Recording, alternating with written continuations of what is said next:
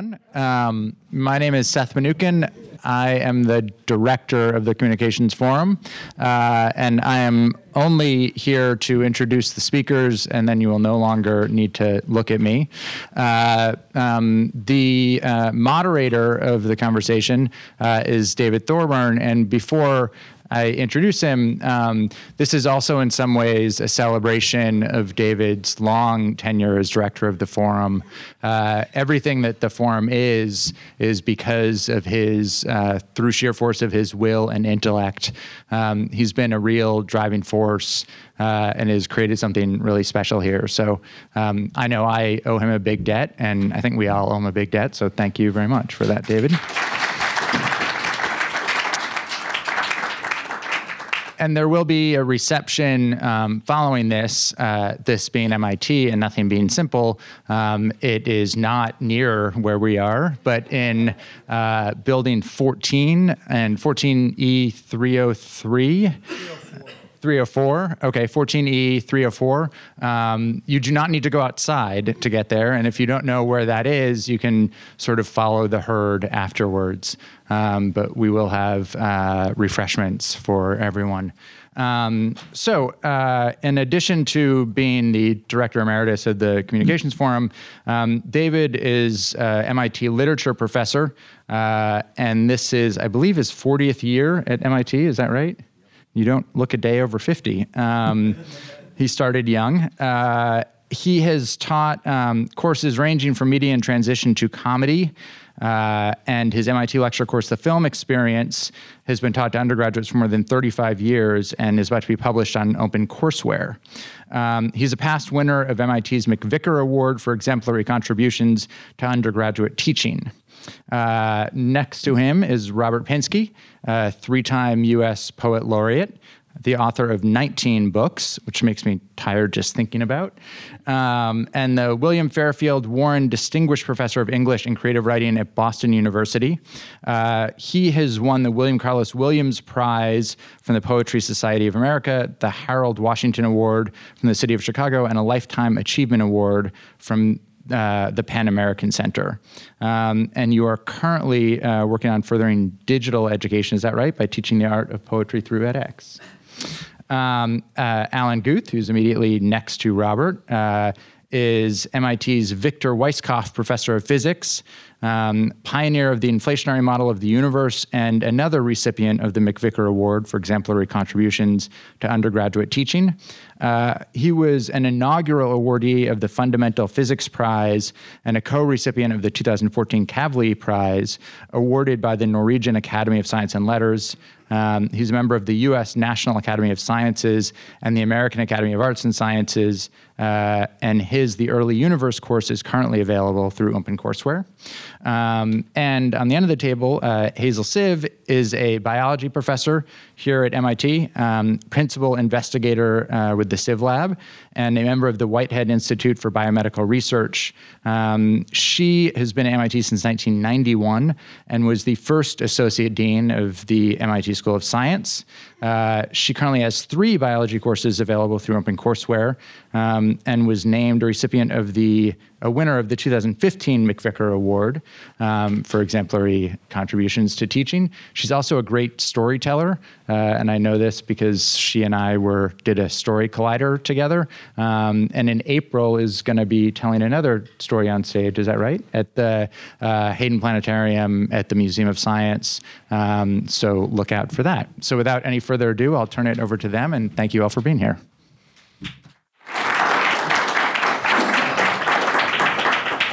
I'd like to thank my distinguished colleagues and panelists for uh, joining me on this, uh, what I think of as sort of my farewell forum.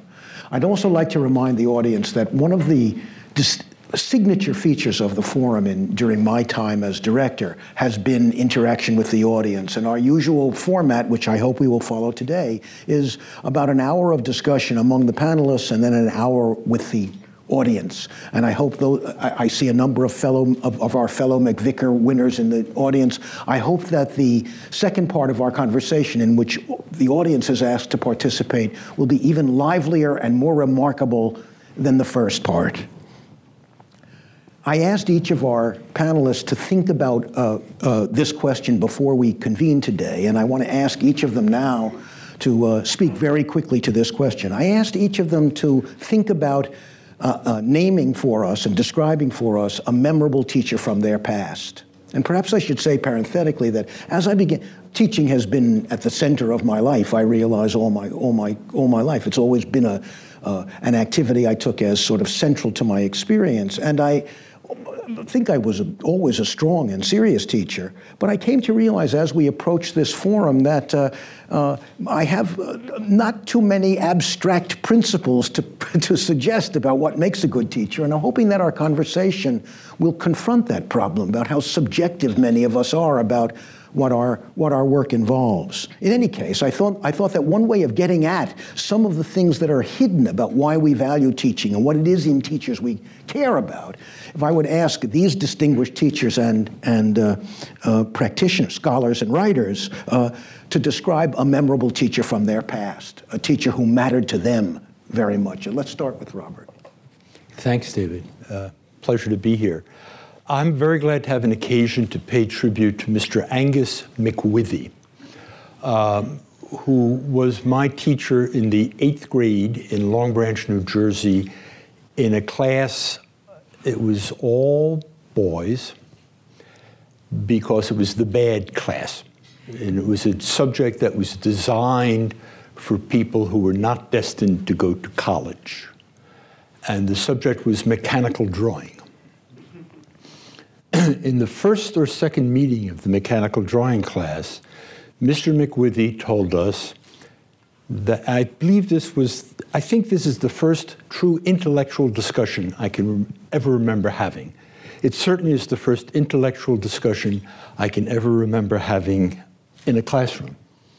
McWithy told us that you begin your drawing of an object, but first elevation you do is the front of the object. And then he said to us, what, how do you determine the front of an object? Uh, if it moves, whatever goes first. I see. So, what is the front of a factory? Uh, well, it's, um, it's where things come in and out. So, is the front of a toilet bowl the bottom or the top? Etc. And he got a bunch of, I would describe us as would be thugs. He got us very interested and arguing with one another and supplying introductions like those, uh, objections like those I've mentioned to different theories of what is the front of an object.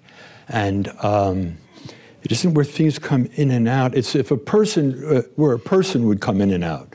So the front of your car is the side, etc. And he may have given us the first of those um, little Socratic demurs or objections. And uh, we were having pleasure in stretching our brains. So he took this classroom of uh, official dopes and doing very little, and he was a very stern man, very strict doing very little, but because he uh, knew a good question when he asked one, um, he got us going. The front of an object in the McWithy dictum is the elevation that gives the most information about it. Alan. okay. Uh, uh, when David first asked me this question, I was uh, in a bit of a conundrum because I really have had a, a number of, of great teachers uh, from high school to college to graduate school. Um, so I decided to pick one. Um, the person I'd like to talk about is uh, a former MIT professor, no longer alive, uh, named Felix Villars. Some of you may have known him. Uh, he was a nuclear theory person in the Center for Theoretical Physics. And when I was an undergrad here at MIT, uh, and uh, he was our teacher for three terms of theoretical physics, uh, the last three terms of the physics major, uh, two terms senior year, one term junior year. Uh, and he carried us through one term of classical mechanics, if I remember right, one term of electromagnetic theory, and then one term of quantum theory. Uh, what characterized his teaching uh, was that he was not at all flamboyant. And I have a feeling if you asked any of us sometime in the middle of that three term stretch, did we really think he was a great teacher? We probably would have said he was an okay teacher, but not necessarily a great teacher. Uh, but when I began later to study for my general exams when I was a graduate student and went back over all those notes, uh, I was incredibly impressed uh, with how tremendously well he had organized the material so that everything just fit together beautifully. Uh, everything was just crystal clear. And I really, really appreciated that. And I, I think all of us did. Um, he really did a fabulous job, not in making the class necessarily feel exciting minute to minute, uh, but in really putting across the material in a way that made it seem so easy we didn't even realize that we were learning pretty sophisticated stuff. Okay, I, I have to stand up to tell you my thing. I, it's a pleasure to be here. I have to tell you, I didn't know this existed before I was invited to be here, and I'm sorry because I think it's great. Uh, no, no, no. I, no, I think it is a wonderful commentary on the richness of the offerings at MIT right. and how hidden they are, often from you know people who might be really um, engaged in them. So I'm delighted that I know this, and you know. henceforth we'll make an effort to come. You know, my teacher that I want to pay tribute to um, is Barry Fabian, who was my professor of biology at Wits University in Johannesburg, where I got my um, first two degrees.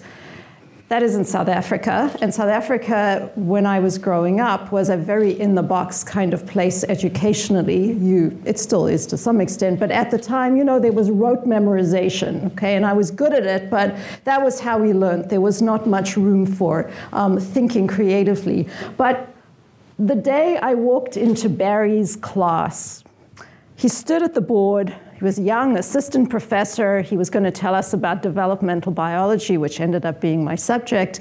And he picked up his chalk and he said, Okay, I'm going to tell you about what I'm going to tell you about. Um, let's just, you know, lay out the, the groundwork. And he took his chalk and he drew a line across the board.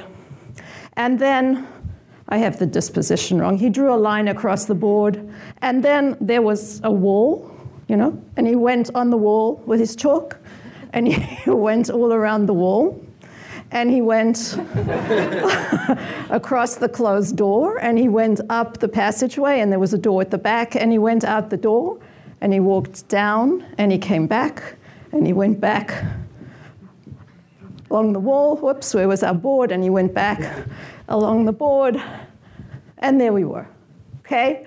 well, we were incredulous. We were just stunned that a professor would, you know, deface the walls and go outside the bounds of the blackboard. But it was an unbelievably important experience because it actually was opening up the box. You know, it was opening up the box of rote memorization that we were all in and saying that there were ways that you could go somewhere else that were interesting and they were allowed. He gave us license to go somewhere else.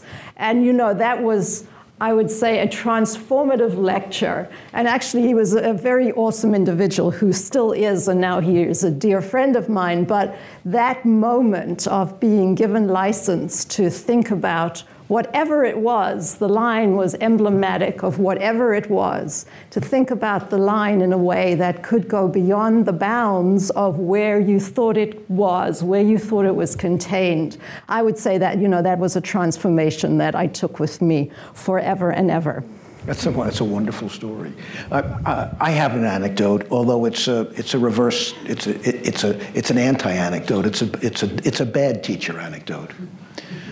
When I was a sophomore in college, I stumbled onto a course called European Backgrounds of English Literature, of uh, European Backgrounds of English Literature, and the first writer on the syllabus was Dostoevsky. I'd never heard of him.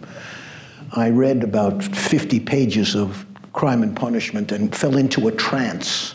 I'm sure that other readers of Dostoevsky have had this experience. You have to maybe be at the right age and have a kind of literary energy in you but I was overwhelmed by this book. I had never encountered a book that had the kind of energies that seemed to me to fall off every page. And I was uh, I became so obsessed by, by Dostoevsky that not only did I read Crime and Punishment, I was taking my other courses too, but I, not only did I read Crime and Punishment and the other books on the syllabus, but I read other Dostoevsky, including the brothers Karamazov, within a, an incredibly short space of time. Too short even to remember what was going on in the book, but it was one of those orgies of reading that one falls into.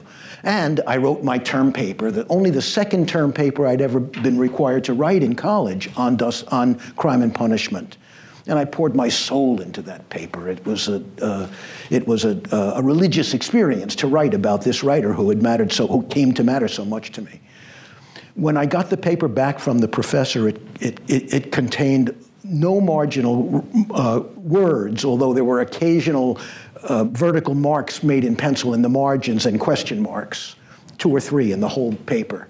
And at the end of the paper, there was this comment a, a grade, a B plus, and a, and a comment, not bad.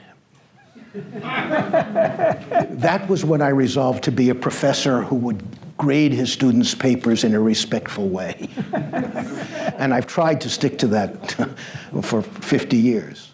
Uh, I, I, mention that example because I think, in fact, it's often the case that we, one can be as discouraged and as damaged by bad teaching as one can be exalted by good teaching.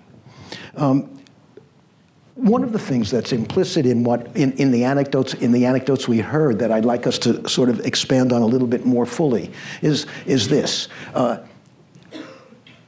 Alan suggests that the teacher, the teacher he identifies as having been valuable and important was, an, was a person who had command of his material and whose mastery of the material was communicated to the students.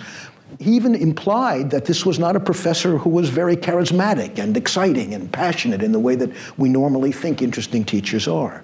So, one model that's suggested here is just the model of intellectual mastery, at least at the level of, of, of, of university education, uh, where the question of the teacher's ability to engage our, us emotionally or to fascinate us because the teacher has some kind of uh, charismatic energy seems not, not relevant. On the other hand, Hazel's uh, anecdote suggests a kind of charismatic teacher who wants to shock us into an awareness that we might not otherwise have and implies that the classroom can be a place of transformative surprise. Whereas Alan's model suggests it's a place where you, of, of accretive learning. Now, I don't mean we have to make a choice here, but I'm curious about how each of you feel about these distinctions, uh, and if you can say some more about them.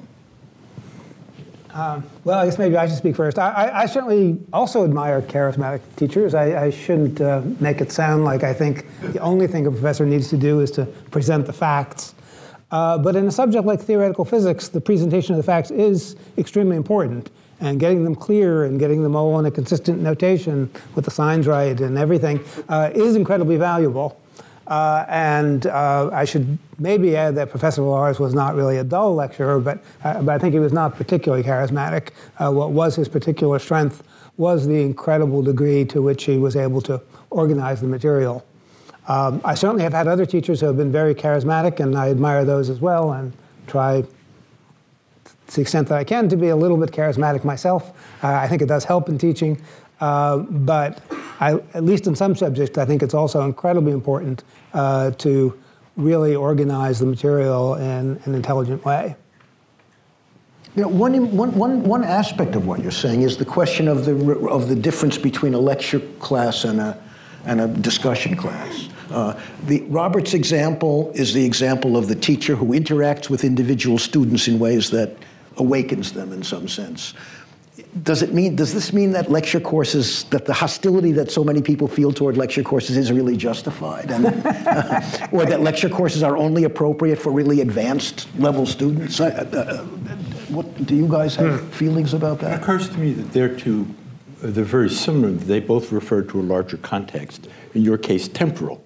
Hmm. That your judgment of the teaching, you said that while it was happening, it was okay then retrospectively, over the years, the combination of clarity and complexity is what made it impressive. And similarly, Hazel said, in the context of an extremely rigid, uh, memorization based institutional structure, in that context, uh, again, over time, so that in both cases, there's an historical aspect to it. And uh, good teaching is, in this way, very different from good performance. Mm. In fact, the knockout class, where everybody says, what a great class, may not be effective teaching at all because there's a larger temporal context or a larger institutional context. Uh, and just simply making a hit is not the point of teaching, mm-hmm. though it is done. Well, I have to confess that, I mean, one of my anxieties all my career as a teacher has been that I know I can fool my students. I say, I know I can make them feel that they've had an exciting experience, even if they haven't. And I think that I think that some gifted teachers, mm. maybe many, have this problem. That is, say, I mean, it, it's easy to seem to mesmerize them if you if you have a kind of theatrical uh, character. And I think many good teachers do have a kind of actorly dimension to their work, but that's not the same as being a good teacher. And and uh, I wonder whether you've had that same experience. Well, you know, I, I, think it's a very this is a very complex question, isn't it? You know, I think there's some balance between um, the scholarship that one has to communicate in a lecture and the storytelling aspect, which is the engaging part of the lecture. And I think the balance shifts from the introductory courses up to the graduate courses. You know, I teach introductory biology, and I really view my role there as the erudite storyteller who can capture, you know, my large class, who can, you know, there's lots of aspects to this, but who can capture the large class and tell something which is compelling and, you know, if oversimplified, largely accurate. And that's kind of the hook because for a lot of these students, they are not going to get more biology as they go through the institute. So they, they need to listen and they need to be there. And, you know, I'm the best person within the course with my co-professor who can actually tell them the story of biology. And i think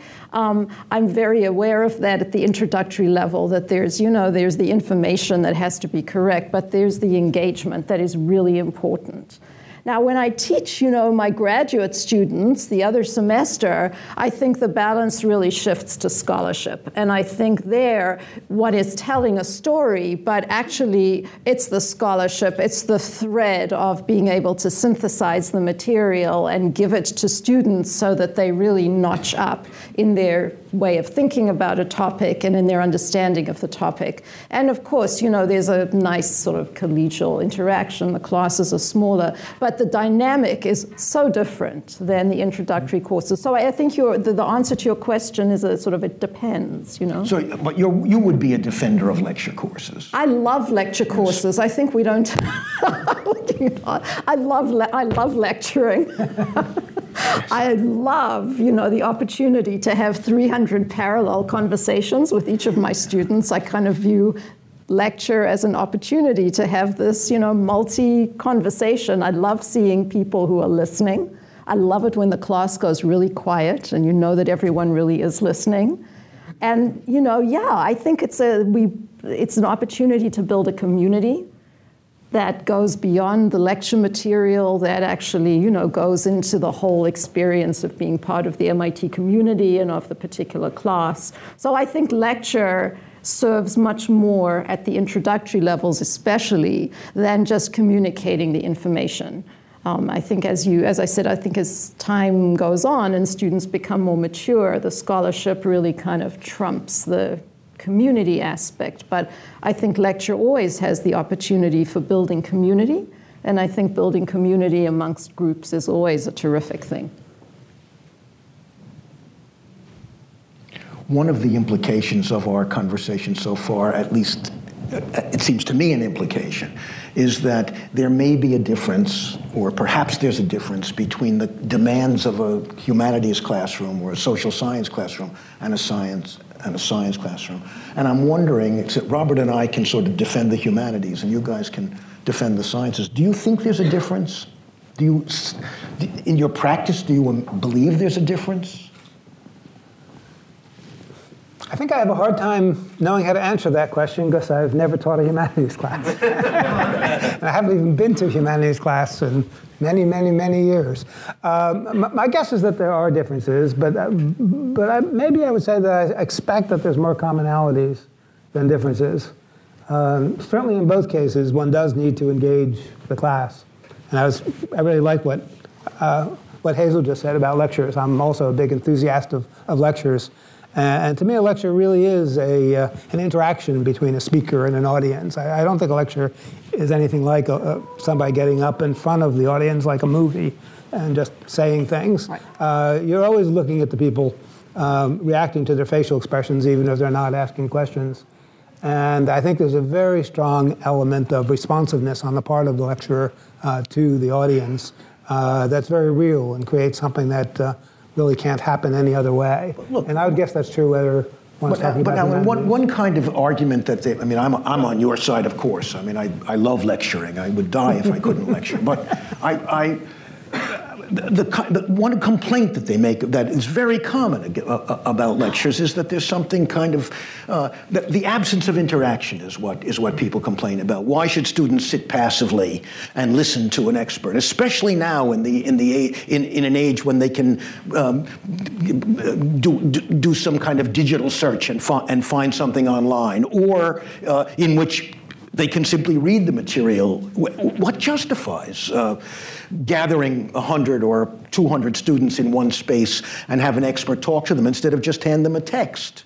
Hazel gave a very good uh, anticipatory response to that by saying she was 300 separate conversations, parallel conversations with her students, and that when the room falls silent, you know they're paying attention. Mm. And uh, adequate lecturing, good lecturing, is interactive. You're, you're sensing when the students, you're following facial expressions, uh, you hear a lot of coughing or less coughing, right. um, so forth. I can remember lecturing uh, Shakespeare for non-majors at Berkeley. And uh, I've never taken a Shakespeare course. It's just my bright ideas about Shakespeare. And um, in Berkeley, you know, dogs would wander in and out of the classroom. there were people from Telegraph Avenue who would come in to relax indoors for a while. Sure. And it had, it was like your word communal, extending into the, yeah. and there are times when you could feel, at every moment, you can feel a kind of graph of right. uh, tension. And in those, uh, in those, I always would interrupt myself. I'd always stop after 10 or 15 or 20 minutes and invite remarks. Well, maybe the question is too difficult or too vague, but I hope that you and the audience will consider it too, and maybe we can come back to it when we c- come to the audience participation. About and humanities? Yes, yeah, but that's the topic I want us to sort of come back to as well. But yes, of course. Uh, I may be sentimental about science. Um, uh, I, it, when you said that, it occurred to me that I chose a classroom that was teaching a technical subject, if not precisely scientific, a little bit more of an engineering subject. And I realized the last time I talked to uh, the extremely ambitious, very uh, BU has a very small MFA program, and uh, thanks to a donor, every year, eight of the BU poets get global fellowships. They go away to for up to two months to any non-English speaking country. the theory is it's very good for a writer, particularly an American writer, to experience a different culture. These used to be competitive. Fortunately or unfortunately, we now have enough money where everybody gets one who wants one. and I had looked at the proposals and I said to this small group of students, I'm not scolding you, though it may seem I'm scolding you. I don't think we have been exacting enough in asking you to describe these proposals. You're not tourists. You're not there to say, I had a great time in Romania or somewhere. And I, as you said that, I remember that I said to them, it's as if you're a scientist. You're doing marine biology somewhere. What are the books? What's the bibliography? What are the issues? Mm-hmm. What, you know, be a scientist mm-hmm. about this, I said to this group of poets. So, um, and I, I, as I said, uh, prefacing that remark, I'll close, in a way, I'm sentimental about science. When there are conversations about uh, if you show a certain film or read a certain book, do you have to give people this? Uh, I think the controversy is uh, fading a bit about uh, what do they call them? Uh, trigger words, and must you trigger uh, warnings? Trigger warnings. Mm. And I, I have said to classes, this is like being a scientist. If this exists, and you want to study it, you have to deal with it. It's part of what the material is. This is data mm-hmm. and you, you can't ignore it. So it, it um, I hope these aren't just figures of speech. I think it's actual respect for knowledge, which applies to my example of good teaching. He wanted us to know something. Mm-hmm. Can I make a comment about lecture? You know, I'm so interested to hear what you all think. There's so many MacVicar fellows sitting out there. Like, I don't know. I, you know, we should all be around a table rather than you know us and yes, us and I them. You know, um, but I think you know.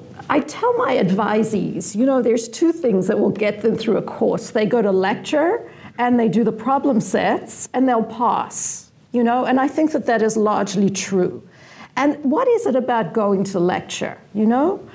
Um, and there I think we're very into science of learning and, you know, education science and so on. But, you know, there is a cognitive reason for that. I think if material goes in through the eyes and it goes in through the ears and it goes in by handwriting, then there's some neural circuits that get engaged, and there's something the student sitting there at least has heard of it. You know, it's on a piece of paper, at least has heard of it, and then that can be shored up with other uh, mechanisms. I think, you know, you just don't engage like that when you watch a video, when you read a book. It's this kind of, you know, three way entry that I, I think is not substitutable. And I think unless people are actually sitting together in a room, they're not fully engaged because you know if you're watching it on the web even if you're taking notes at the same time you know you quickly just check the news or the weather and then come back to the lecture. So i think there's something actually that's very deep you know that's a cognitive neuroscience reason that there are lectures and that lectures are really valuable. And of course there are different levels of interesting and not interesting lectures. But i think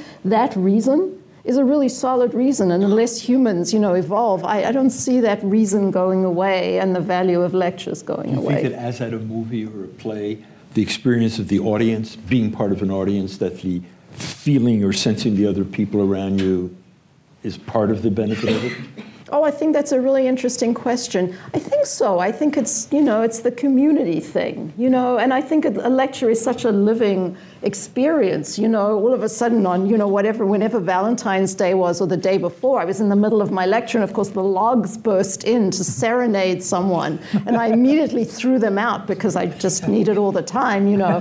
But that was a kind of, that was a participatory thing, you know, everyone was in it and they applauded my, you know, throwing out the logs after I'd done it, you know. And we had a really good rapport for the rest of the lecture, you know. So I think there's sort of the incidental experience, you know, or the professor writes something incorrect on the board. That's always a bonding experience for the class when the professor has to correct herself. So I think, yeah, there's this kind of, you know, this real time, real people, who are you sitting next to, you know, and so on, that um, it, it makes it a real an experience, you know, when you know you're alive there. It's, it's actually a real living experience. Yeah. I, guess, I would add that, that I really think the analogy between theater and, and lecture is, is, real. Uh, you know, one might have thought that live theater would disappear when movies reached a certain quality and you could have color and now even three-dimensional movies. Uh, but despite many, many years of excellent movies, live theater is, is a, well and going strong. And probably there are more live theater productions per year now than, than ever in the past. Um, and it doesn't seem to be dying anytime soon. I think there really is something about the live experience that excites people.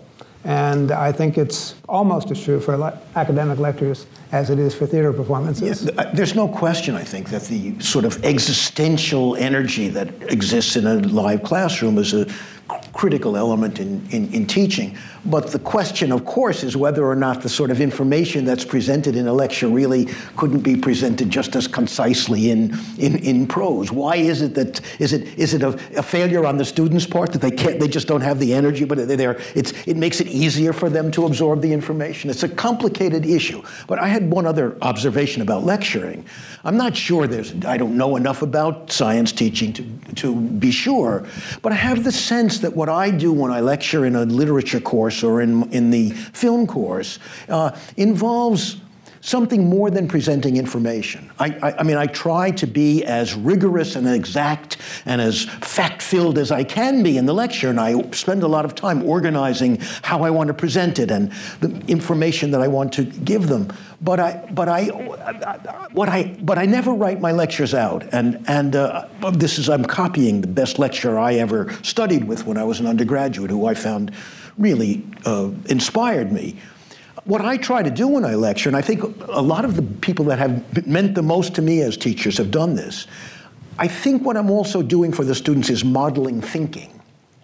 That is to say, because I don't write it out, even though I know the stuff backwards and forward, and if I didn't know the material very well, I don't think I would be effective. But because I know the material so well, it seems to the students as if I'm actually sort of struggling to figure out what I want to say. All I'm actually doing is trying to sort of uh, winnow all the facts I have and sort of decide what emphasis I want to put on the conversation at this moment. But the effect of it is to create an, an uh, is to at least create a, a kind of drama in which they can see the professor struggling to figure something out or working on articulating something clearly.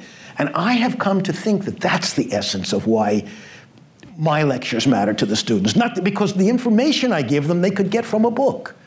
But the, but the way I organize the material, the way I put the material together, and especially the way I model the process of synthesizing the material, is, I think, what is special about the lecture. I'm not sure, but that's how I have come to feel about it.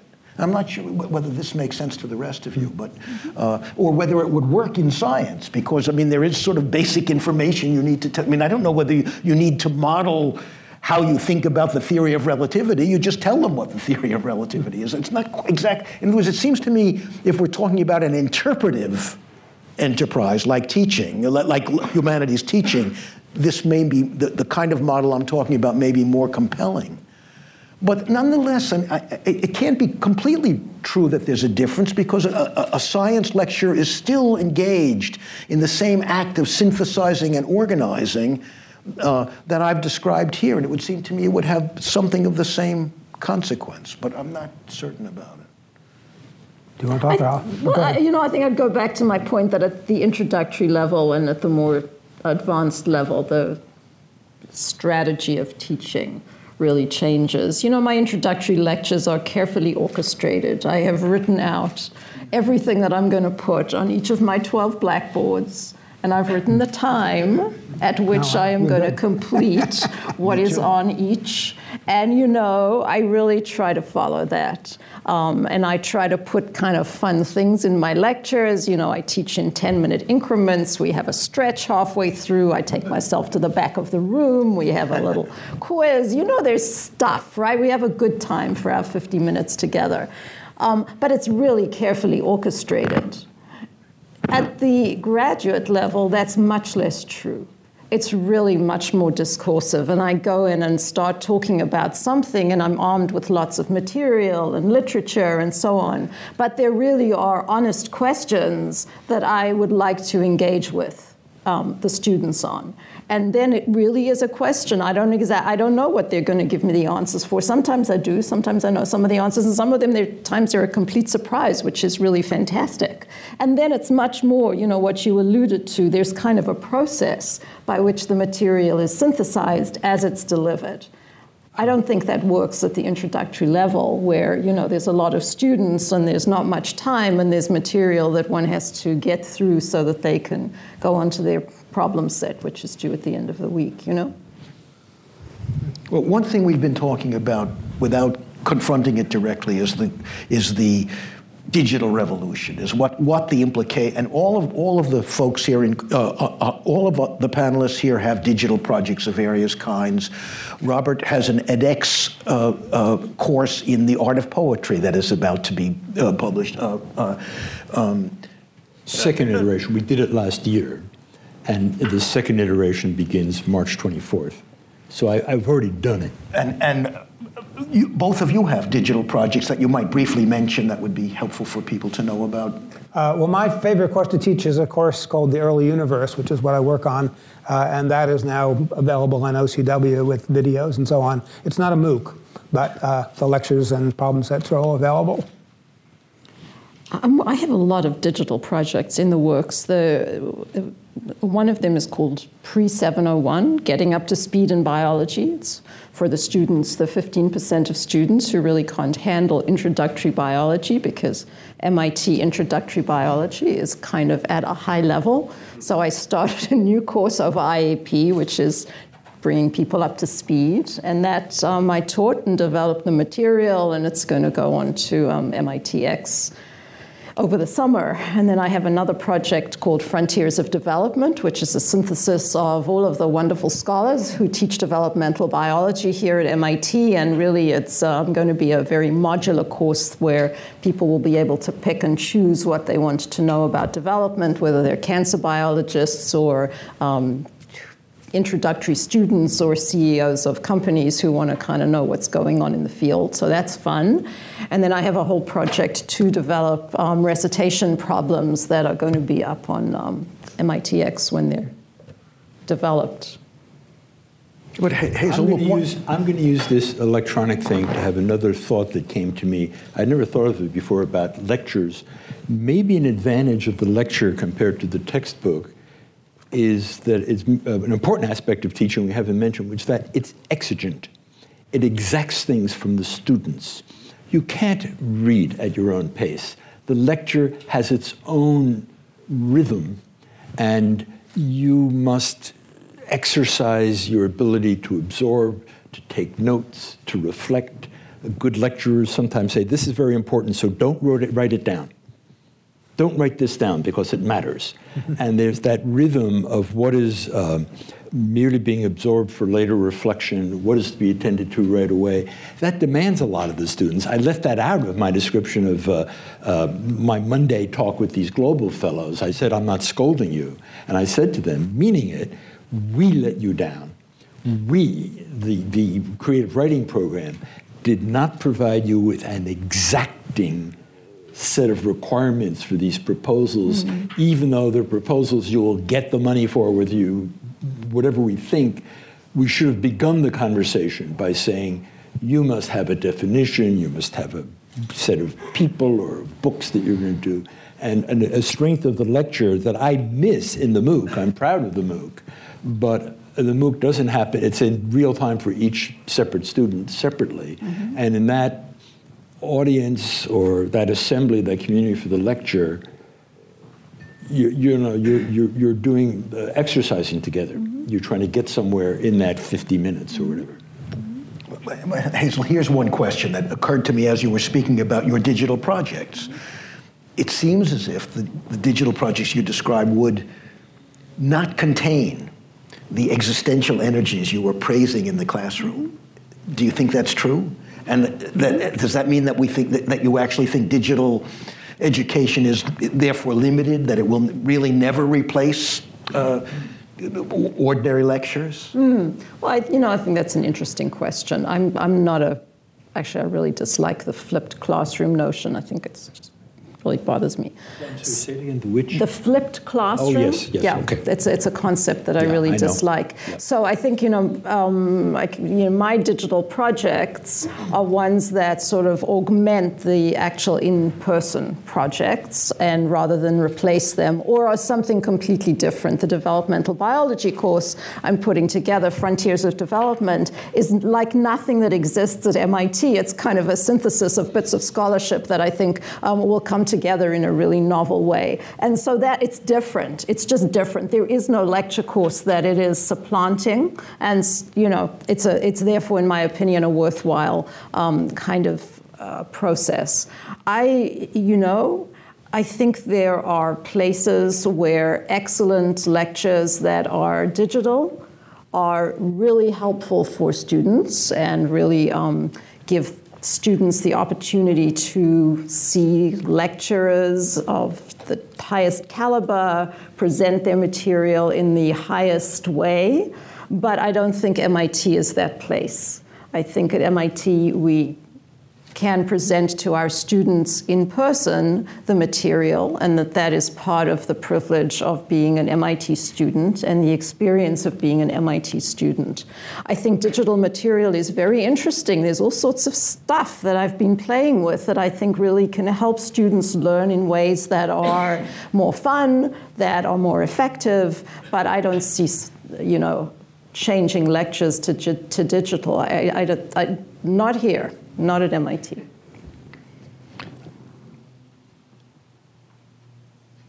The final topic that I want our panel to discuss before we open it up to the audience. I hope you're all thinking about ways of arguing and concretizing what we've been saying. Is the broad topic is what I call the politics of teaching, and I don't mean ideologically uh, the p- politics in that sense. What I mean is the constant argument and, and anxiety that surrounds the question of whether or not teaching is truly an activity that is respected and rewarded in, in especially in advanced universities in elite institutions.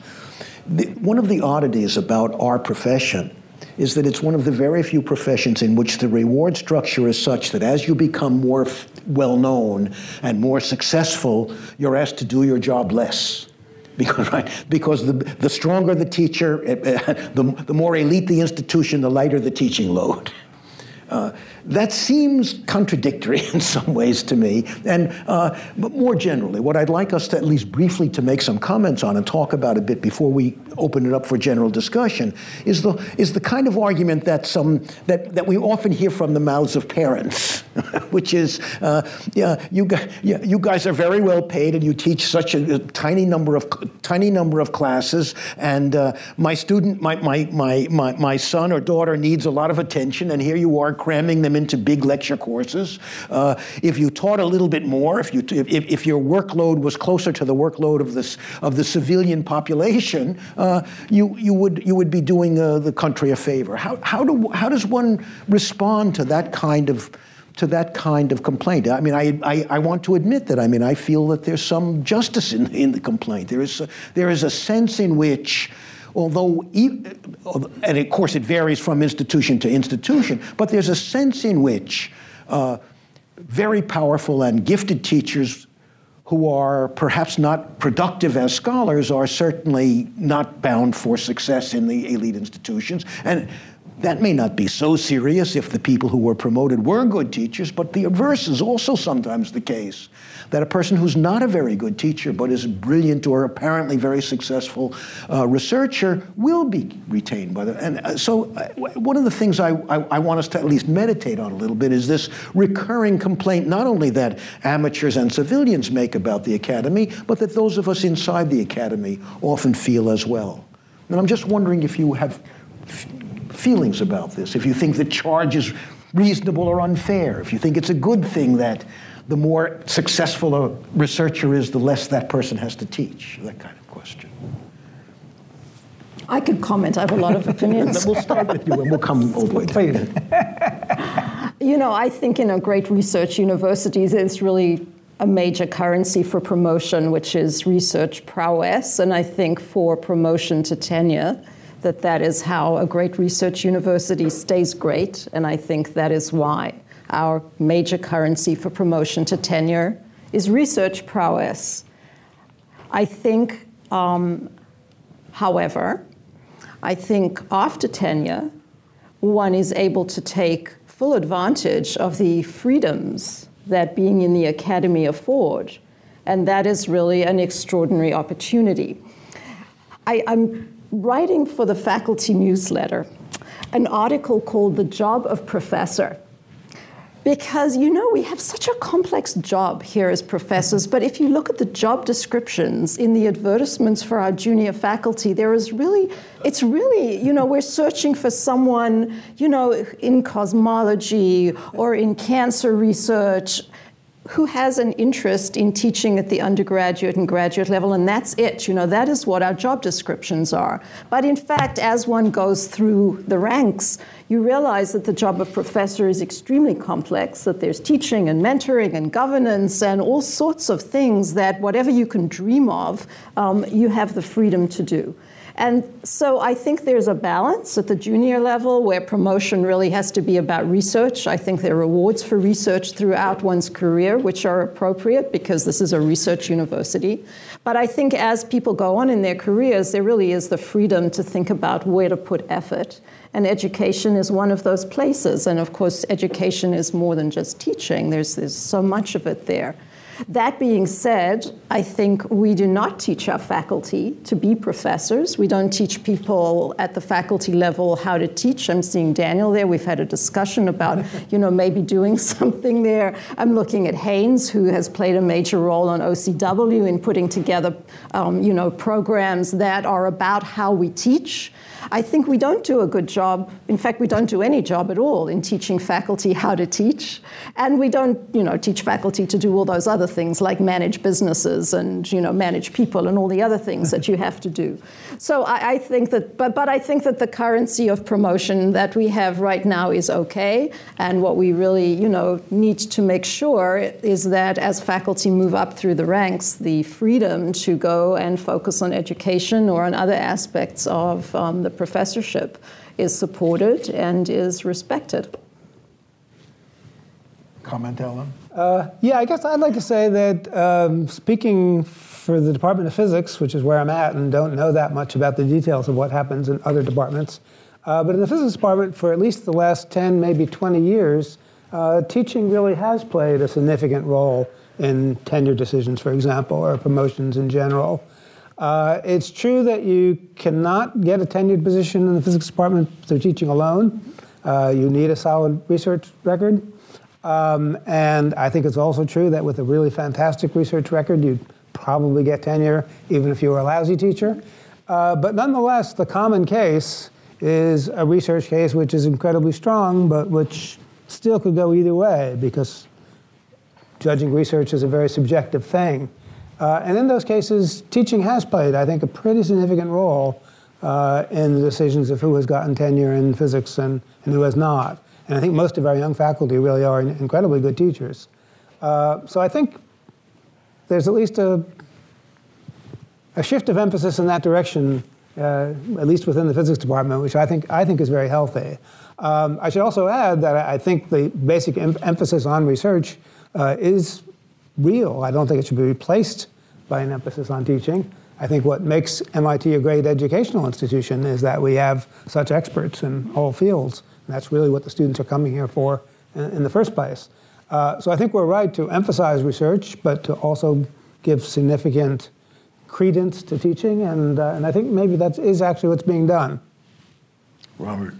I feel like this is an extremely large and important, this socio-political nature of teaching I wish I knew more about this subject, but it's a very, very powerful subject. Apparently, and I wish I did have the statistics, but it may be more than half of the educational courses, the student per course, are taught in community colleges in this country. Increasingly, adjuncts and graduate students teach courses. The admission system at most elite places, maybe at MIT less than others, is profoundly corrupt in its history.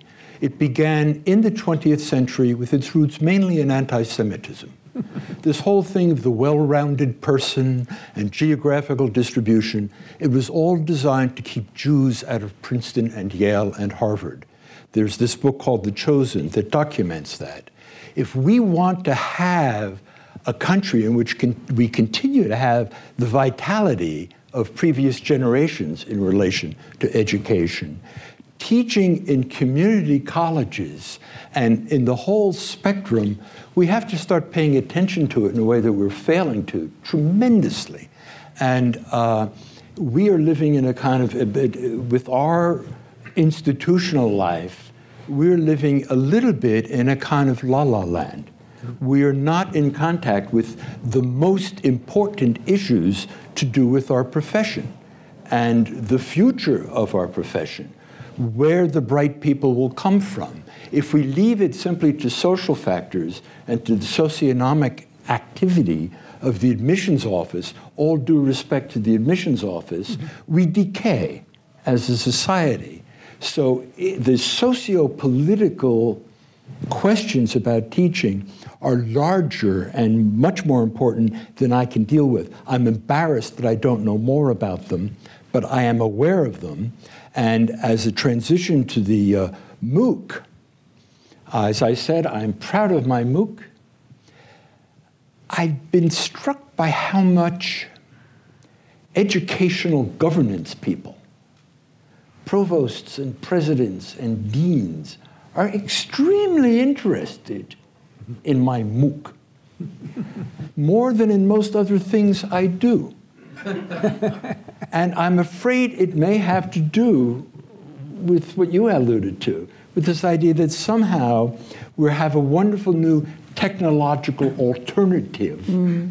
to the way we've been doing this, and especially we can give it to the masses. Mm-hmm. Mm-hmm. It will solve social problems and inequities. Mm-hmm. I, that's disturbing to me. Not just that, it can save us a lot of money. We can fire all our money, professors can, and, have, can, and have a Pinsky, we can, have, we can have a Pinsky DVD that will be the, the poetry education for all the community colleges. I, I, the most, I'll talk about two, um, I'll talk about a couple of defects I found with the MOOC. And it was very successful.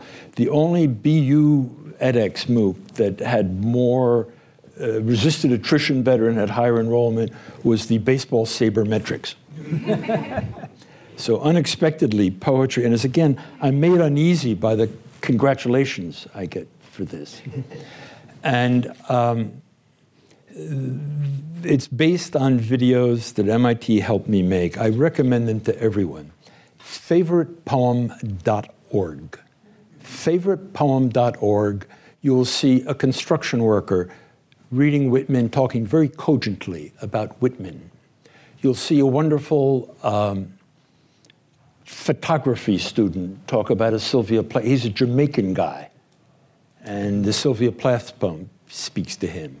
You'll see a Cambodian American high school student in San Jose read a Langston Hughes poem.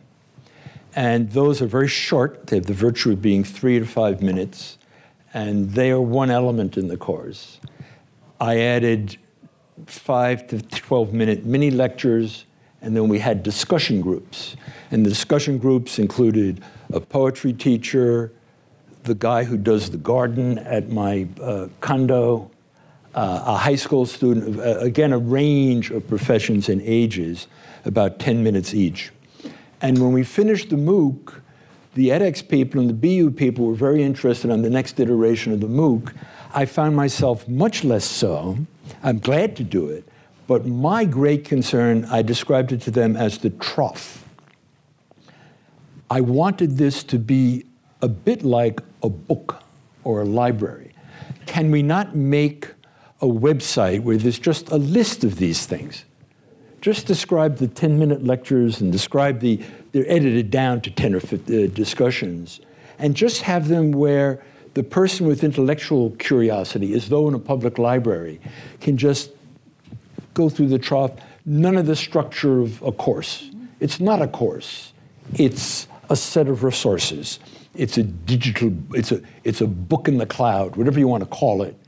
And I was I, I felt that these materials we had assembled, arranging them in a course was all too soothing or all too attractive if you want to substitute this for courses.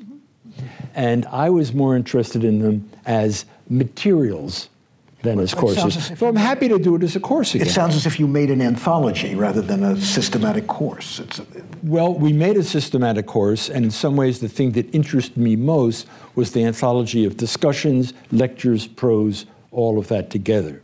Incidentally, about the technological sub- science subjects and um, discussion subjects. The edX platform, we had discussion pods. This may have to do, they say it's going to be better. They hadn't done that many humanities courses. Our discussions collapsed the edX software. Mm. It crashed. Mm-hmm. It couldn't deal with all the many, many people who had a lot of yakking they wanted to do about poems. Mm. they had not run into this. And I had my graduate student slaves were having dialogue with these people, and edX couldn't handle it.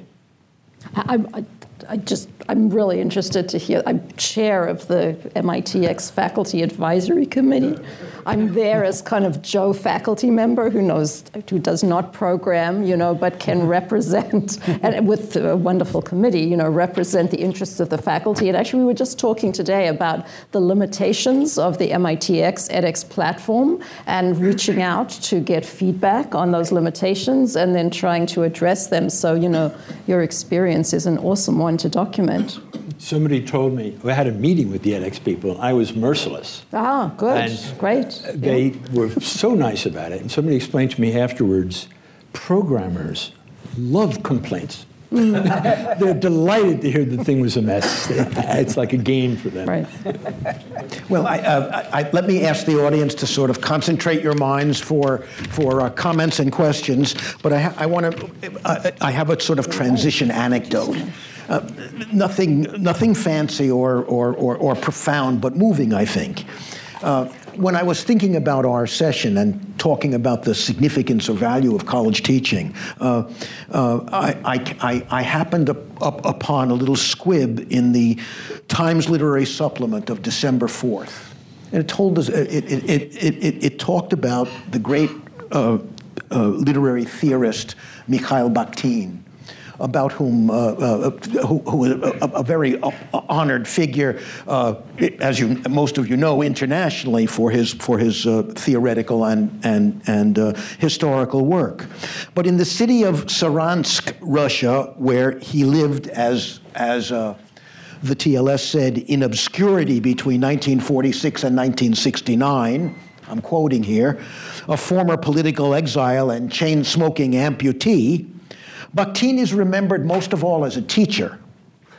Gesticulating, uh, quote, gesticulating passionately, Mikhail Mikhailovich would sometimes knock his crutches to the floor, but neither he nor his audience would notice. Mikhail Glebochin reminisced in Rossiyskaya Gazeta last week.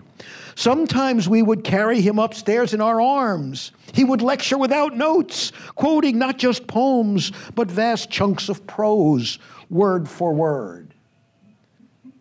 Um, the statue that they uh, installed marks the 120th anniversary of uh, Bakhtin's death.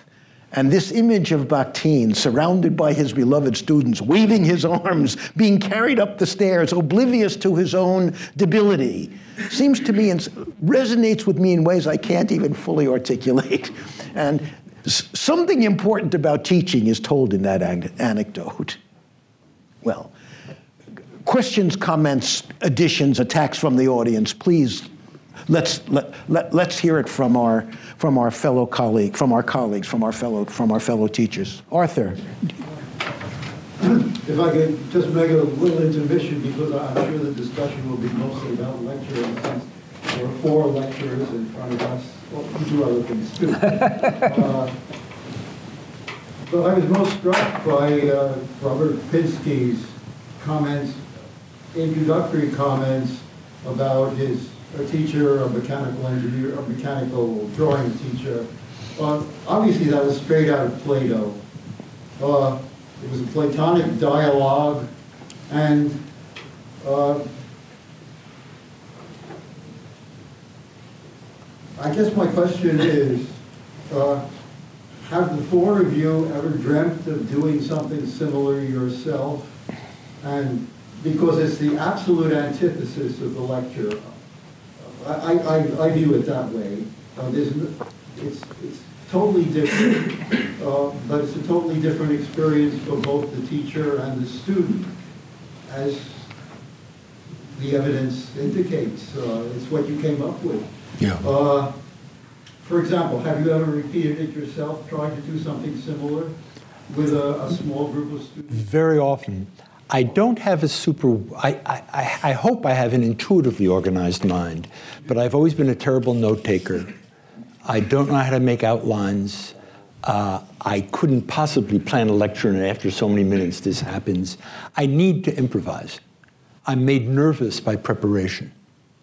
And if I didn't feel I could occasionally go into the mode of encouraging students to ask me considered questions, I couldn't do this profession. I couldn't function in it. So the McWithy example is to some extent autobiographical. I don't want to vaunt that I am as effective as he was on that occasion, but I rely on it. If all I could, I approve of the model of, I think it's much maligned, the model of just pouring information into students. A lot to be said for it.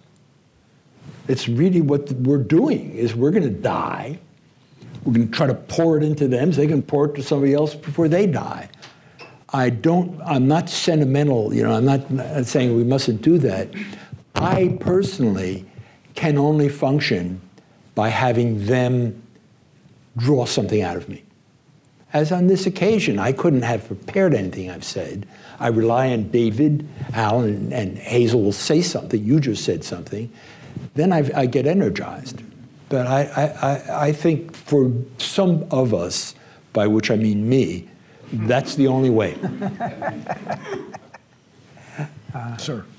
Hi, I'm Charles Leiserson, uh, also MacVicar Fellow, which there seem to be one or two of us around here, from uh, computer science. And uh, a little disappointed not to have some engineering representation on the uh, panel, but that's, yes. that's okay. I'll have my say. Um, uh, you know, when I looked at the um, announcement for uh, this, the first line was, What separates a good teacher from a great one? And I think a lot of you, from my point of view, you've danced around that question rather than actually addressing it.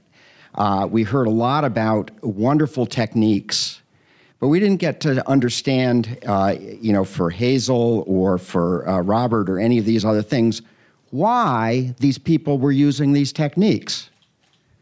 And I think that the answer is, uh, is love. And the answer is the reason you're doing this is because you love your audience, your students. Otherwise, why are you doing this? Okay? What is it? And I think, Robert, the comment you just made about giving something of yourself to them, that's all about love. And what I have found is the most important thing in teaching is that you actually love your students because then it dictates all the things you need to do in terms of technique. Okay? Because then you prepare for your students because you love them.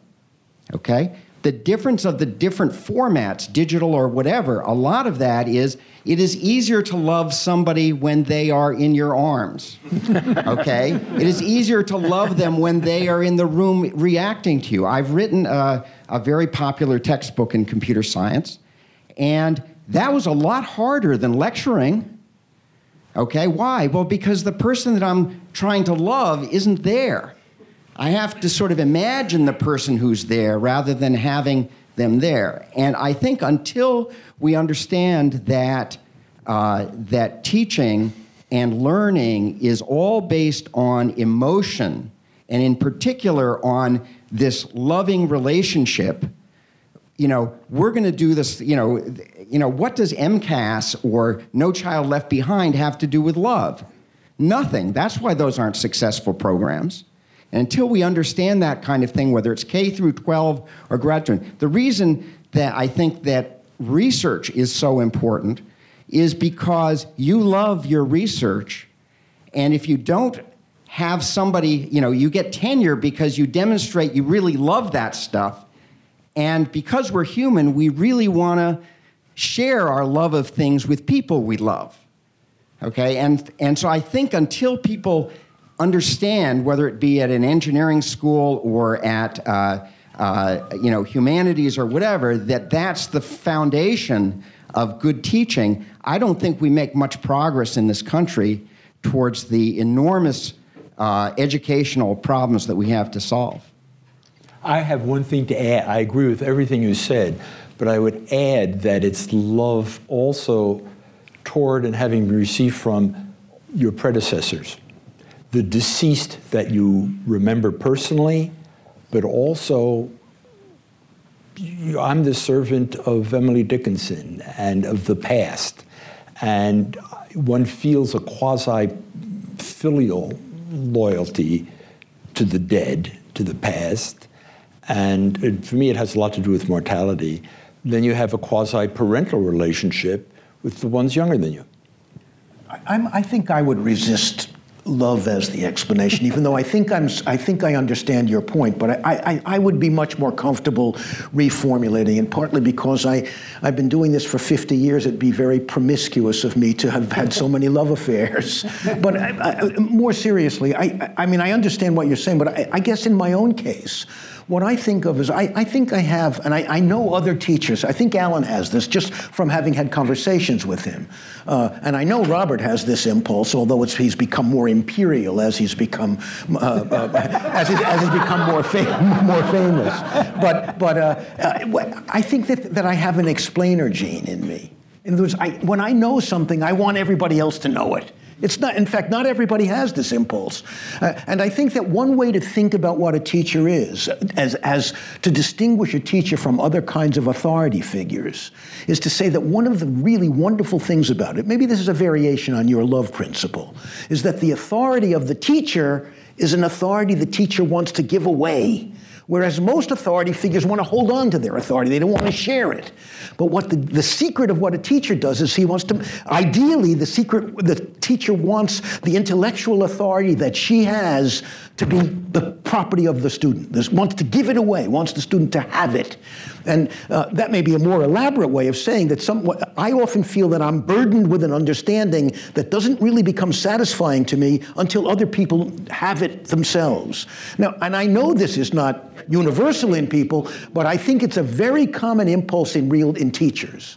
I think teachers have some desire to let other people know what they've learned. Their excitement about the value of what they know is democratic. Uh, now, I don't know that's exactly what you were saying, but I think there's a connection. Hazel. I could comment. You know, I think this question of what's a good teacher and a great teacher is easily stated, but I think the answer is really complex because I think there are different kinds of good teachers and there are different kinds of great teachers. And, you know, um, I, I, would be hard pressed to say these attributes make a great teacher. You know, you've defined how it works for you, and you know that resonates with me some. But I really look around at my colleagues and I think there are different ways of presenting to a group that really, you know, make me say, wow, it's really good, or make me say, okay, fine.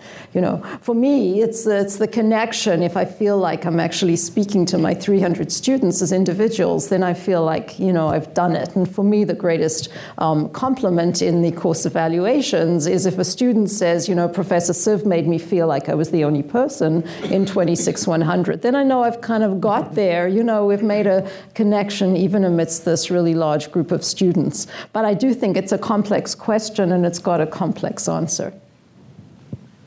I'm, I'm, um, I'm Arthur Bahr uh, in the literature faculty.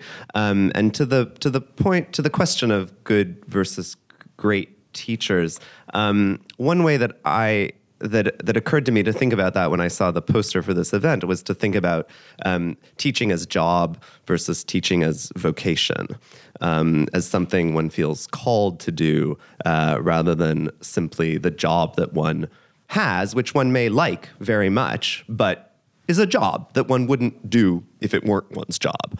Um, and I, I know, speaking for myself personally, that um, being a scholar and being the researcher that um, that Hazel uh, inhabiting the role that Hazel identified as the correctly as the, the the prime mover of promotion decisions at this institute. Being a scholar is my job. I'm good enough at it to have gotten tenure, but it's not my vocation. It's not why I wanted to become a professor. Um, and be, being a teacher is why I wanted to become a professor.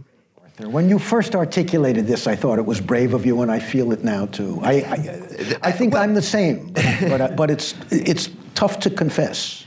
Well, it, it you know there it is the kind of it is perversely the kind of thing one can say only after having received tenure. In fact, I, I mean that I, I mean oh, I mean yes. that quite literally. Um, and I think, but I think more of us need who feel that way. And this is not to say, and, and my my point is not that sort of teachers are noble in precise and inverse re- proportion to the, the extent to which scholars are smart, right? It's, um, this is about getting rid of that kind of value judgment. But I think that will only happen if more of us who do feel that way um, come out of the closet.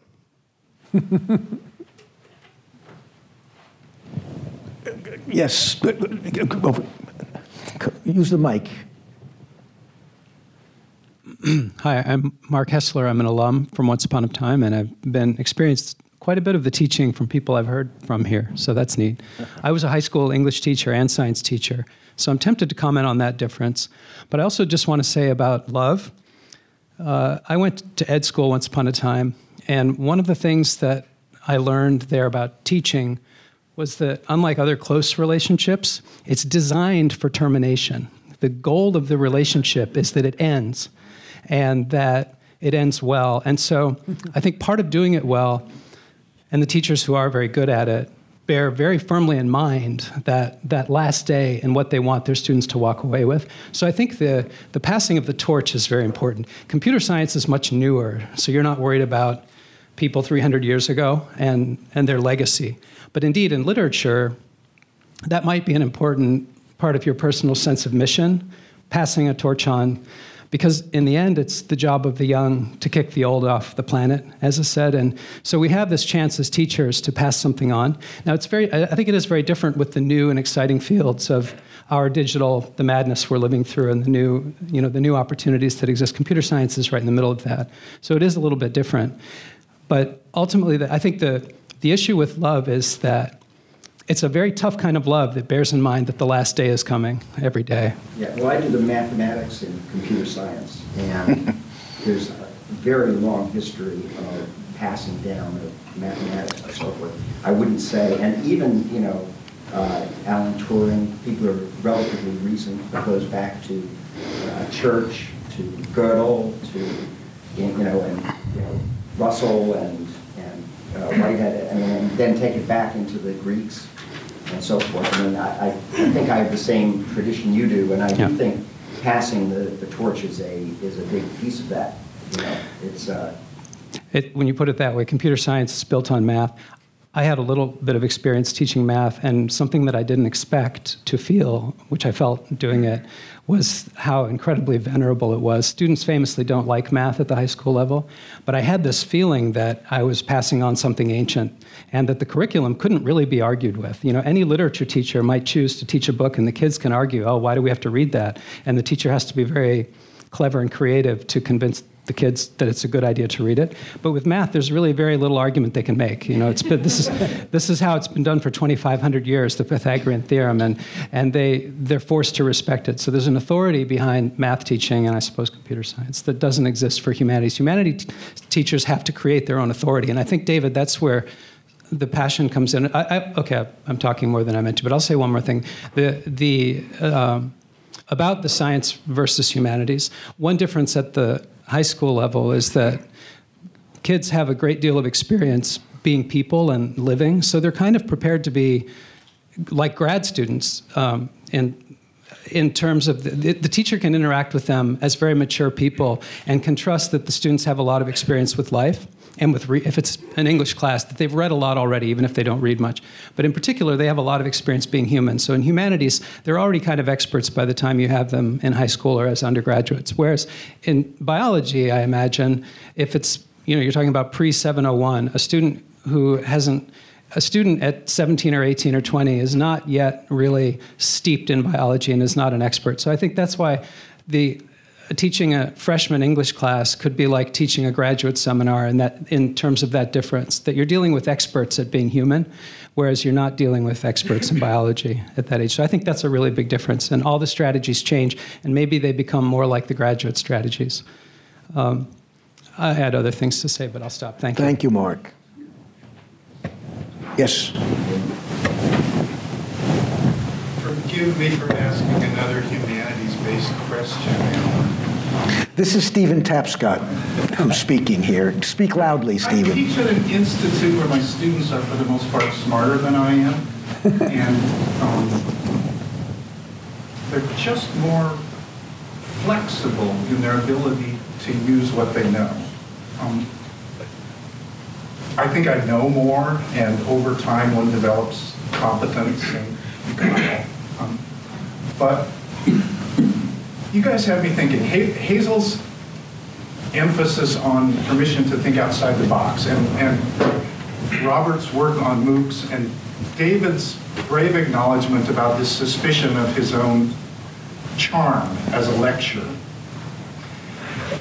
you guys have me thinking about a moment in Dante. Um, I'm, I'm really sorry, Alan. But, um, about halfway through the down the Inferno, and it's deep down. Um, Dante putting us in a low- Teacher, Brunetto Latini. Um, he locates him as a uh, maybe a sodomite, maybe an invert, um, maybe introverted, right? But they Oh, They- Brunetto. dance in a circle facing each other and, and their, they, rain of fire falls on them. And I've always wondered, why does Dante do that? Uh, To the teacher. contemporary evidence that Latini was. So my, my question is, I mean, yeah, he's his beloved teacher and mentor, um, and he greets him affectionately. So my question is either to the humanists, why, why does Dante do that? If it's true, that's a weird thing to do. If it's not true, it's an even weirder thing to do, right? Um, it's either why does Dante do that? Or is there something in there about the teacher-student relationship and the need for the, the to leave the student room to surpass the teacher or get past the teacher or something? We sh- maybe we should ask the Dante translator to. He even says, So, Alan, could you answer that one? he even says, if it were up to me, Brunetto, you would not be suffering like this, which is um, like a very layered, unpleasant joke because Maybe we should. He's writing this book. Hold on a second, Robert. Maybe the, so, so, look, not everyone in the audience is up on Dante. Maybe we should uh, be more explicit about this moment. It is a very dramatic moment in the Inferno. Da- uh, Stephen said it right, but let's repeat it, Stephen. What, the, Dante is meeting his favorite teacher, his mentor, and his mentor is deep in the. It's being punished. He's deep, deep in hell. He's in the lower circles of hell. And Stephen's saying, why is he there? I thought the answer was fairly obvious that he had violated God's rule, uh, what Dante believed to be God's uh, law by being homosexual. But, but uh, and, and so that even though Dante feels great affection for him and benefited from this man, God's laws are inflexible, and that's why he has to be here. But the more, so, so that, but that's, but, but it's been a crux. For those of you who don't know the passage, it's been a crux for years, especially for teachers, exactly because of the drama that Stephen is talking about. Now tell us what it means, Robert. I think Stephen was talking to something that I thought when Mark was speaking. Um, I recently read, my wife is on the last chapter, last phases of a book she's writing about psychoanalysis. And a large part of the book is about, they use the term termination as they do use the term love. And that also, that therapeutic relationship, is also one, it's, a, it's a very close relationship whose purpose is to end. They have that rather peculiar Latin term for it. And I think what Stephen is implying, and he, he wasn't his teacher in any sense that's very similar to what we do at uh, Yale or Amherst or at MIT. It wasn't a classroom. Or, he, it was much more personal instruction. But Dr. Ellen Pinsky, uh, in this very tech, you know, professional book, she does use the term love. Uh, and she does use also the term vengeance, that the neutrality of the, um, the, the book is called Mortal Gifts, has to do with mortality, and the fact that the therapist can die, eventually will die, and is mortal in the sense of imperfection. It's a function, perhaps like teaching, as she says, could not be performed by a robot or an angel or Jonathan Swift Houyhnhnm. It can o- uh, the, that therapeutic function can only be performed by someone who is mortal. And I think what Stephen is implying in the Dante passage is that in a quasi parental or quasi filial relationship, there would be an element of rage and vengeance. Wow. Further comments? Yes. Is there a way to use that? Uh, Go, uh, you you have a Is there a way to use that? To use what? To use that energy. she proposes that yes, one does in therapy. I think one does in life. As Mr. Rogers used to say, it's the very same people that make you angry and that make you glad. And of course, in teaching, I, I, I agree with uh, the, uh, that in a way you love students, and after the class is over, you realize a particular student was really an annoying person, somebody you didn't much like. But while the class is happening, you, you know, you, you're, you are in that role. You're trying to give them what you got to, to hand it on. And um, I would imagine there's psychic energy comes from con- that controlling or channeling that, uh, as with being a dad or a child. You know, if you're a parent or a child, you have to know how to deal with the fact that you, uh, if you weren't so cute, I would probably eat you.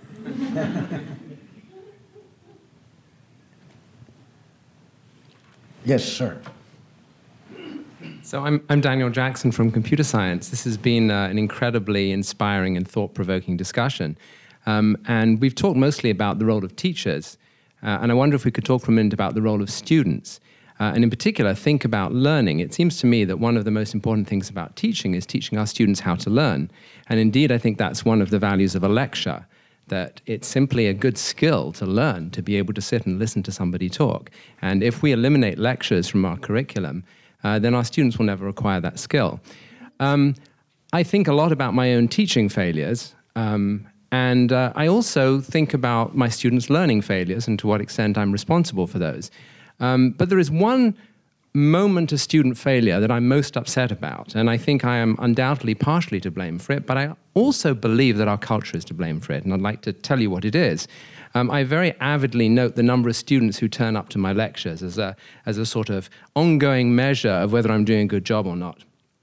And uh, my students are normally in the main class I teach in their third or fourth year, and they're pretty jaded already, and they're very overworked. And so it, I have to admit, it's a fight to get them to come to lecture, and I sort of relish that fight.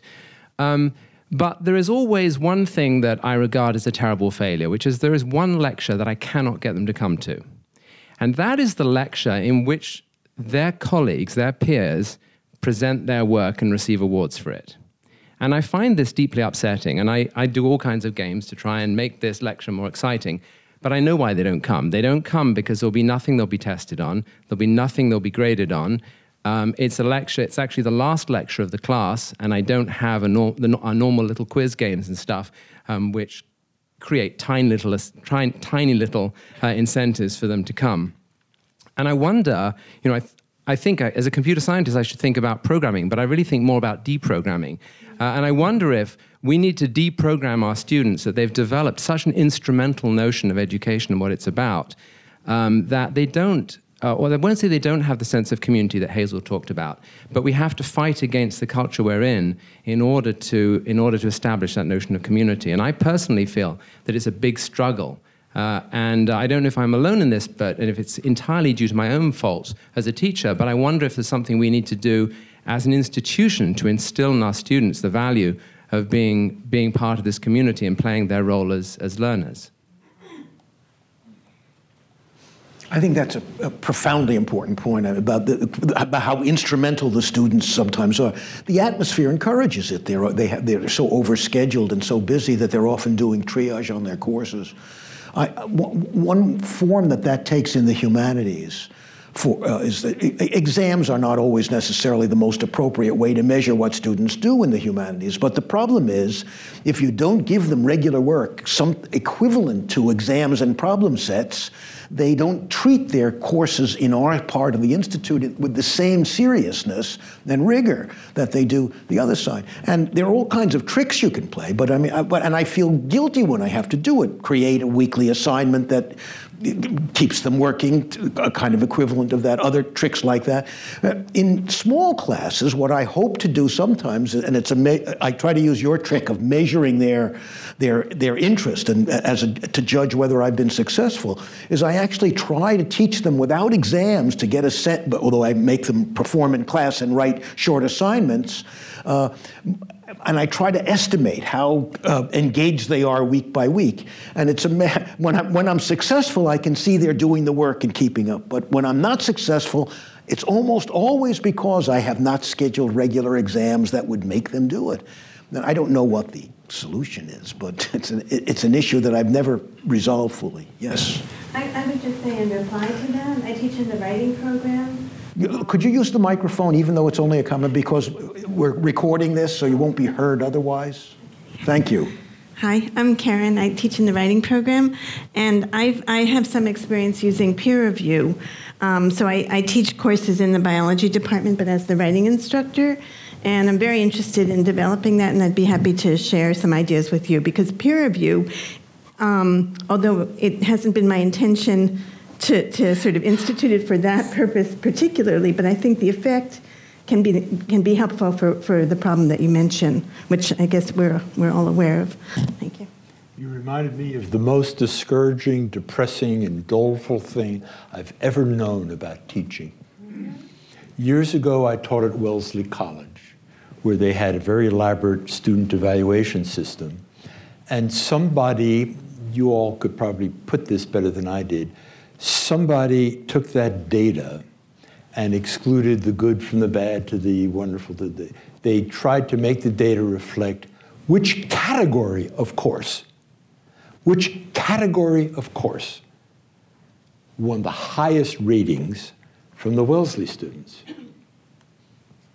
By category, you mean what? What was it? What What- what department? and what kind of course? I see, okay. Who won? What, why is this so depressing to you? Wait, booby. Oh, okay. First year of a language.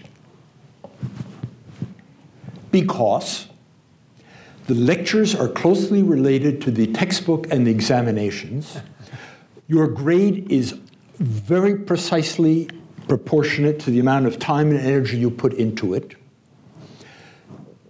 It's the, the contract for the grade is very clear, and after you've mastered the material, it is not required to think about it at all. That last is very depressing, that's for sure. The whole thing is, it's that that is where the contract is clear. Mm-hmm. So all the energy you put into being loving, is it- the customers or employees, however you want to think of them, and what you mean by instrumental is that's on the model of the larger society, grades are their pay. A place like Wellesley, they're all tremendous grade inflation and they're all, you know, already past a lot of hurdles, but it's still the mentality. They've been trained that way. So they, their pay level, the, the salary is very precisely related to work you put into. And you don't have to do all this clumsy, awkward thing of thinking and understanding. And uh, that is patently, I think, the explanation of why the most popular kind of course is the first year of a language. And I try to keep that uh, in the back of my mind, not the front. I, I, can, you know, I, that's, that's a good story. you know, I think it's really interesting. I think the question of coming to lecture is kind of part of the college experience question. You know, this is one of your freedoms, right? You come to college. I have a lot of thoughts about the college experience, and, and a lot of them I, I really dislike aspects of, of how our students view college. But you know, there's this tremendous freedom to decide what you're going to do, and lecture is one of the places there's usually no obvious penalty for not going to. And so that's especially true in the large lecture courses. Now you can use clicker technology to make sure you're there, and you can get, you know, 5% of your grade if you actually click in. I don't use clickers. In my graduate class, you know, actually 25% of their grade is for showing up. And, you know, if it's a small class, if they're not there, it's very glaring, and I, you know, email them right after and ask where they were in a large class, it's not true. And I think it's kind of embedded in this notion of freedom. You know, I'll get through introductory biology even if I'm not there, you know, and that probably is going to be true because our students are super smart and it's probably true in many places. So I think that there's actually, you know, a sociological underpinnings really to addressing why students go to lecture and don't go to lecture, and it doesn't have everything to do with the quality of the lecture at all. I will say a year ago, we had a terrible semester of losing a couple of students. And, you know, I have never had greater attendance in my class that semester because there really was a sense of the usefulness of the community and the support of the community. Um, and that was really quite striking to me that the you know room was full and we were you know so sad together but in a kind of regular semester which of course you know is, is far preferable yeah, it's, you know, there's students who just don't come, and you say, you know, it would be much easier if you did come to lecture, but there they are. They've got other stuff to do, and exercising the freedom of not coming. It's, it's, I think it's quite interesting. Might just yes. say that I've also been disappointed in some of my classes. This past term, I was teaching a, a freshman class, 801L, uh, and I did kind of discover, it took me a while to discover it, I wasn't as alert as I should have been, but I kind of did discover by the end of the term that if I talked about anything that was not going to be on the exam, uh, they really tuned out. They really didn't want to waste any time on, on that, and I, I do find that very disappointing. Uh, among more upper class students, though, I think things are much better. In, in my upper class classes, uh, I don't think I've seen that very much.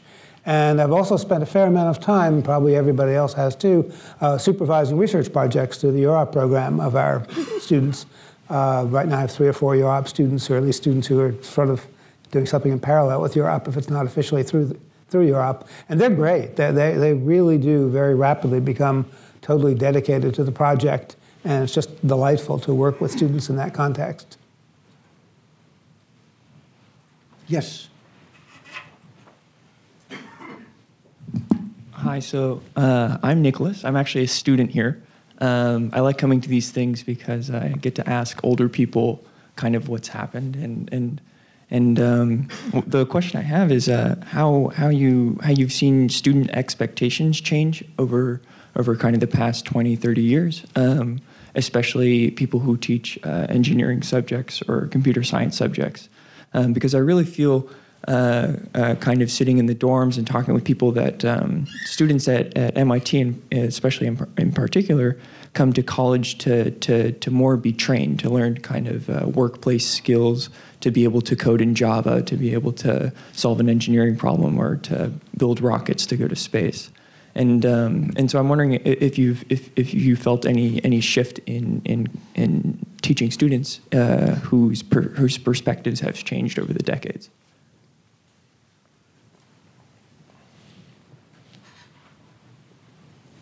I think you got. you have to start. I mean, I, my, I, well, I'll start. Let Alan think. I'll let Alan think about his answer, which will be much more weighty than mine. I don't think that. I don't think in the humanities that I've seen a tremendous change, because people don't come to MIT with their primary choice to be studying literature or history or or uh, uh anthropology. Uh, I, there has been in my 40 years at MIT and 50 years as a, as a full-time professor, a decline in students' writing skills. Um, uh, they come into the institution less well, uh, less effective writers than they were half a century ago when I began. Uh, and even in the, uh, uh, I would say in the last 20 years at MIT, I think I've noticed that the, the, the, students are less effective prose writers than they were before. I, I, think we at MIT have, have not done a good job in emphasizing the importance of communication skills. And in some ways, we've been evasive about it because we've been reluctant to do what seems to me sort of obvious, which is to have some kind of equivalent of a freshman English course that has to be got through, or, uh, or you, you, you, could pass out of it if you passed an exam, but otherwise we'd have to take it. And uh, that, I think, might solve some of our problems. But, but uh, apart from that, I've seen no real change in the students, except perhaps that they have. Uh,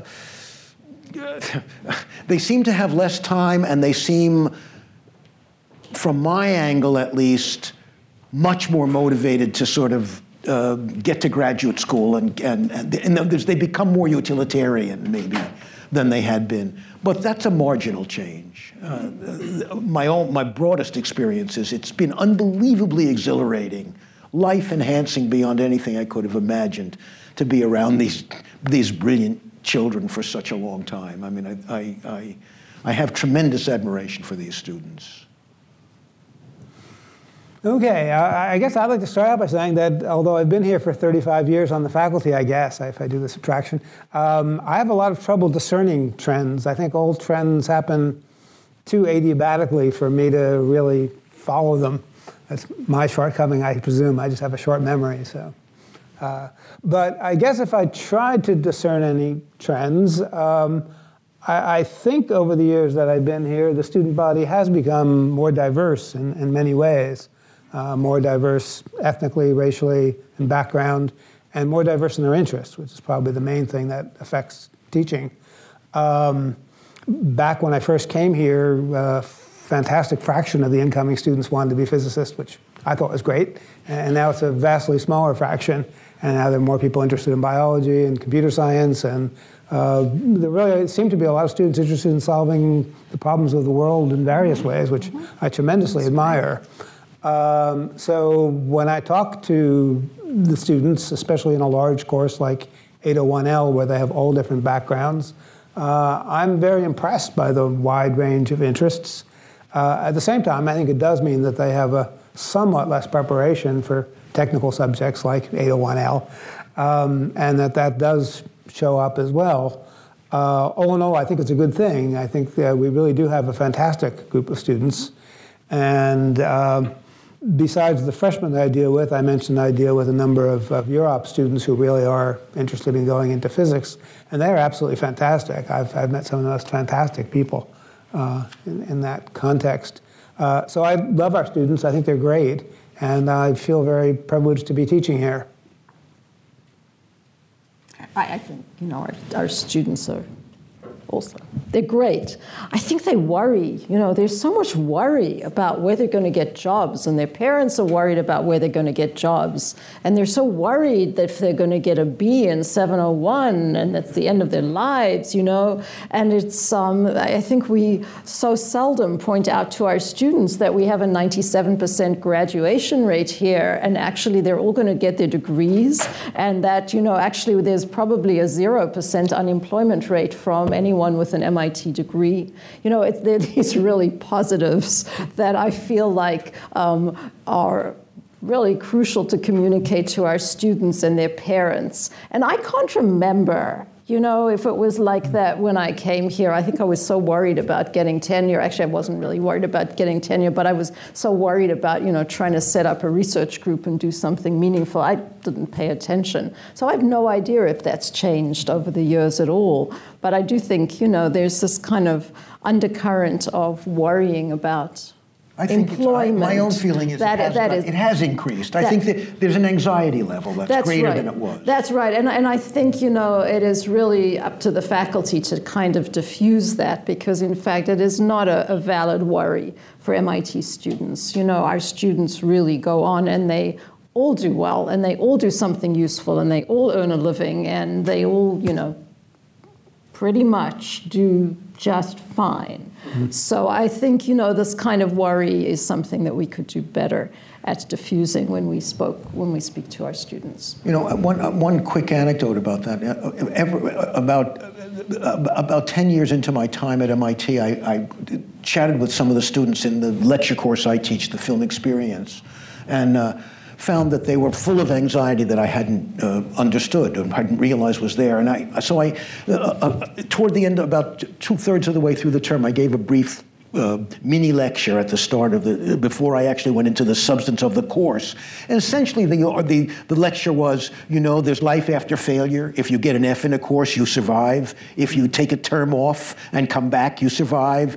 Uh, if you if you postpone graduation by a year, you survive. And I was un, I was amazed by the outpouring of gratitude I got from the students. And I've now institutionalized that lecture. And every year, about two thirds of the way through the term, I say say this in my lecture. It's the largest course I teach, something between 50 and 80 students uh, uh, in a good term. Uh, and I think it's a helpful message for the students to get. But every year, one or another student comes up to me and says, It would be much better if a professor of physics were saying this. So I'm passing the torch to Alan. okay, I'll take up the challenge. Uh, give me a text, though. That'll make it easier. I want to thank the audience and thank our panel. We're finished.